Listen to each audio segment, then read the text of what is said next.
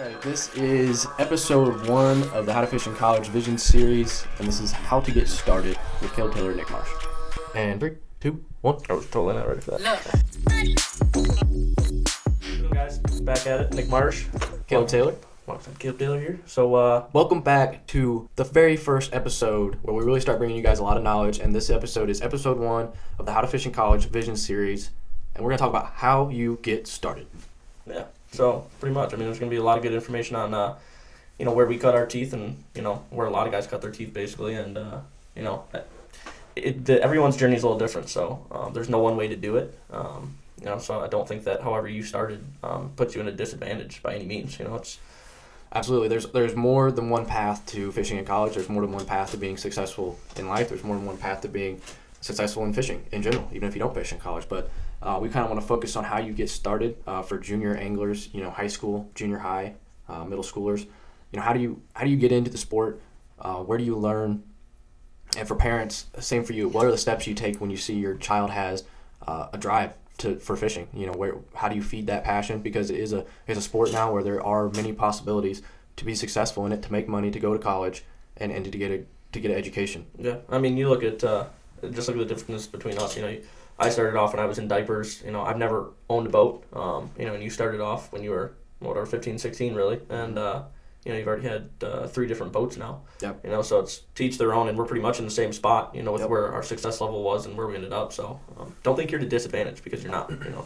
Yeah. So let's just kind of talk about it here. Um, for, for the junior high and high school anglers that are new to fishing, um, you, maybe you're just getting into it. And I know there's a lot of kids out there that are already into fishing, who already are looking to fish in college, um, and, and you've kind of got the gist of it. But I'm going to go back to the very beginning. How do you get started? Um, and the first thing for me is you're going to need some equipment. Uh, you figure out you like fishing, you saw it on TV, you saw it on YouTube, you're going to need some equipment. So a, a good rod, a good reel, some good line, and a couple good lures. And guess what? You can go fishing. You don't need fifty thousand dollars worth of equipment. You don't need five hundred dollar rods. I still use $50, 60 dollar rods. Yeah. Um, Well, that's like you know, that's like I said too earlier. Um, you know, I literally won my first tournament on a six foot rod. You know, with like eight pound mono on it, like a you know Yep. thirty forty dollar reel, and I, on baits that they gave me at the tournament.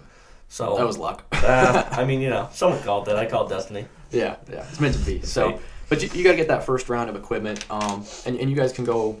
You know, we'll write some articles on the equipment that we would recommend and, and put that stuff out there. Uh, there's a, there's a bunch of good fishing reel brands. There's a bunch of good fishing Yeah. rod brands. There's so many lure brands. Go do your research. Pick out the ones you like. With with the younger generation, you guys are such tech savvy learners. You can go on YouTube. You can learn about anything you want. And that's the other thing uh, we really want to push is you can teach yourself as much as you want to teach yourself. You don't you don't need someone to package it all for you um, and sell it to you. You- The, the knowledge is out there, guys, and, and I teach myself every day on YouTube and the internet. Um, and, and honestly, I, I can say since I graduated college, I feel like I've taught myself more uh, that way about fishing and life than, than anything I learned in college. So that's that first step, and then you got to find a place to fish. Right. That's. I mean, it, dude, you can fish anywhere. I mean, I I was that kid that was literally sneaking out on people's docks and local lakes and getting yelled at by people like, "Who is that kid? Who's that ten year old kid on my dock right now?" And I'm like, "Nah, she's out here trying to catch bass. Don't worry about just, me now." I'm just slinging some line, ma'am. Yep. No big deal. Ma'am, do you realize that there's a four pounder on your pontoon? I would like to uh, catch that if that's all right. That's a hazard for you, That man, is. and I would like to get that out of your way.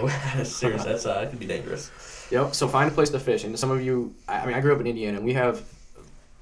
When it comes to the amount of people who fish and the amount of water we have, the ratio is the worst out of anywhere in the country. Oh yeah. Um, we have the most bass fishermen, tournament fishermen. We have the least amount of water. Um, so it's it's slim pickings. And if you don't have a boat, you're thinking I can't get on the lakes anyways. But guess what? You, there's ponds, there's neighborhood ponds, there's streams, there's creeks. Um, and, and if you can find anywhere there's water around you, I guarantee there's some type of fish in it 90% of the time. Yeah. So start start by doing that. Jump on your bike, jump on your skateboard. Uh, you know, however you got to get there. Dude, I'm telling you right now, I just had this conversation the other day with someone. I I just you don't see kids riding bikes around anymore. Dude, I'm telling That's you right true. now, man. I used to ride my bike miles. Yeah. I would take my two, I'd have I had a backpack with like my one little tackle box I had and I had two rods and I I mean I would sometimes ride my bike for 30 minutes one way just to go fish somewhere. And like 100%. dude, you think back like and I just I just kind of realized this now like Jacob Wheeler. He used to ride his bike down to the boat ramp, didn't Yeah. he? Yeah, Like and you hear him talk about That's that. a great example, and that, and that's a, another great way to learn that that I'll touch on here real quick is, um, you know, if you're looking for someone to learn from, you don't have a boat, you want to learn about stuff, show up at the local tournaments. Show up at the local boat ramps, and, and like Nick alluded to, Jacob Wheeler is a great example of that, and a very successful angler. He didn't fish in college, but he's had a lot of success as an angler. Right. Um, and that's what he did. He show up at local boat ramps and, and climb through guys' boats and, and look at their lures and, Oh, and yeah. pick their brains. And guess what? He got in the back of some of those guys' boats and learned a lot. Yeah. And and guess where he's at today? And uh, got a lot of help from those guys. So you know, if you want it, if you want it bad enough, you want to learn enough, and that was before YouTube and stuff was around. I mean, that's what he had to do. So it comes down to being able to do what you have to do to feed your passion and, Yep. and go learn. And that's that's a critical uh, attribute and a critical step to becoming a desirable uh, recruit for, Yeah. for scholarship teams. Well, and I'll tell you right now, you know, there's a lot of college anglers out there that, you know, t- they just got into it. Technically, they might not be, you know, completely sound. They might not be the best, um, knowledge wise. They, you know, they might not have a, a huge bank of knowledge, you know, because they just started maybe three, four years ago.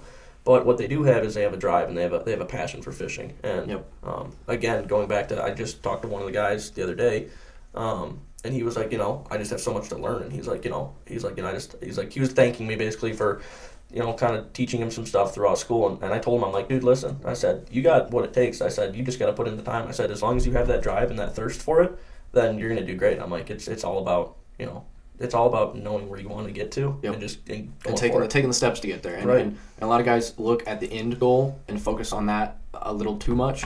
Um, you want to have your end goal. Write it down. What's your end goal? I want to fish in college. Okay, great. Now map out the steps to how you get there and, and work backwards. Um, But don't be afraid to take those first steps. I mean, it's the same thing with this podcast and, and the stuff we want to do. We want it to be popular. We want to give a lot of information and we want to get a lot of listeners. That's great. And, and sometimes you get over overwhelmed with the end goal, and so you don't even start. It's called analysis paralysis. It's where you analyze so much that you you convince yourself that it's too hard, Yeah. um, instead of taking the free steps that you can. And that's and that's another thing. It doesn't have to be expensive. You can literally probably go to a garage sale and pick up some rods and reels. Um, or ask somebody, or go Facebook go win on face, Facebook Marketplace. Yeah. Guys, the, the opportunities are out there. How bad do you want it? How bad do you want to get started? That that's what it comes down to. So, uh, real quick, just to touch on touch on the parent side of that. If you see your kid has a, a passion, you know, I, I encourage you to do as much as you can to feed that, um, and and do that by you know maybe offering them transportation, offering them uh, a way to get to the, the places they want to go fish. Maybe uh, helping them research uh, how to catch fish, or and then birthdays and Christmas, you know. Picking up some rods and, and Right. reels and lures, and kind of helping that, that your angler out to really feed that passion. It's no different than any other sport. It, it was simple, you know. Um, I think it, looking back on it, you know, it was a simple decision for my mom. Um, you know, I got started in uh, in some of the local club tournaments, and you know, she'd wake up and, you know, bless her soul, she'd wake up at you know 5 a.m., 6 a.m. She'd drive me to the tournament. She'd leave, go you know, go back home. I'd fish, and then she'd come pick me up, or, or one of the guys at the tournament would drop me off back home. It was simple as that, you know. That Yep. that's all I needed to get there and get on the water. So it Yep. doesn't have to be anything crazy, you know. Exactly. And so we're, we're just kind of talking about how do you get into fishing, how do you learn, where do you go, where are those resources, and you know with the internet today, there's no shortage of resource. You can always DM us, you can always email us, um, and find us on social media. We post a lot of stuff about how we caught some fish, how to learn, and we'll always answer your questions because that's what we want to be. We want to be a resource for you younger anglers to learn. There's so many of them out there, but we really want to focus on the college side of things and how you do that. So that's going to wrap up this episode for us. I think we're going to take it into the next episode. Episode two is going to be high school tournament fishing. We're really Yeah. going to get into the competitive side, which,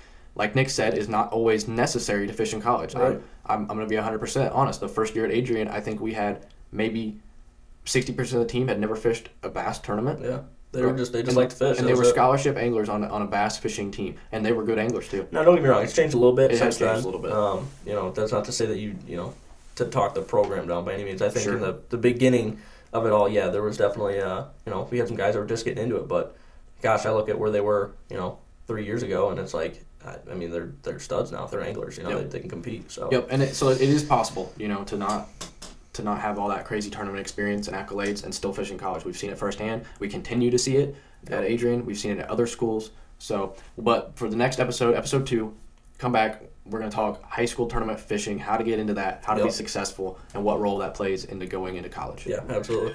Thanks for joining us.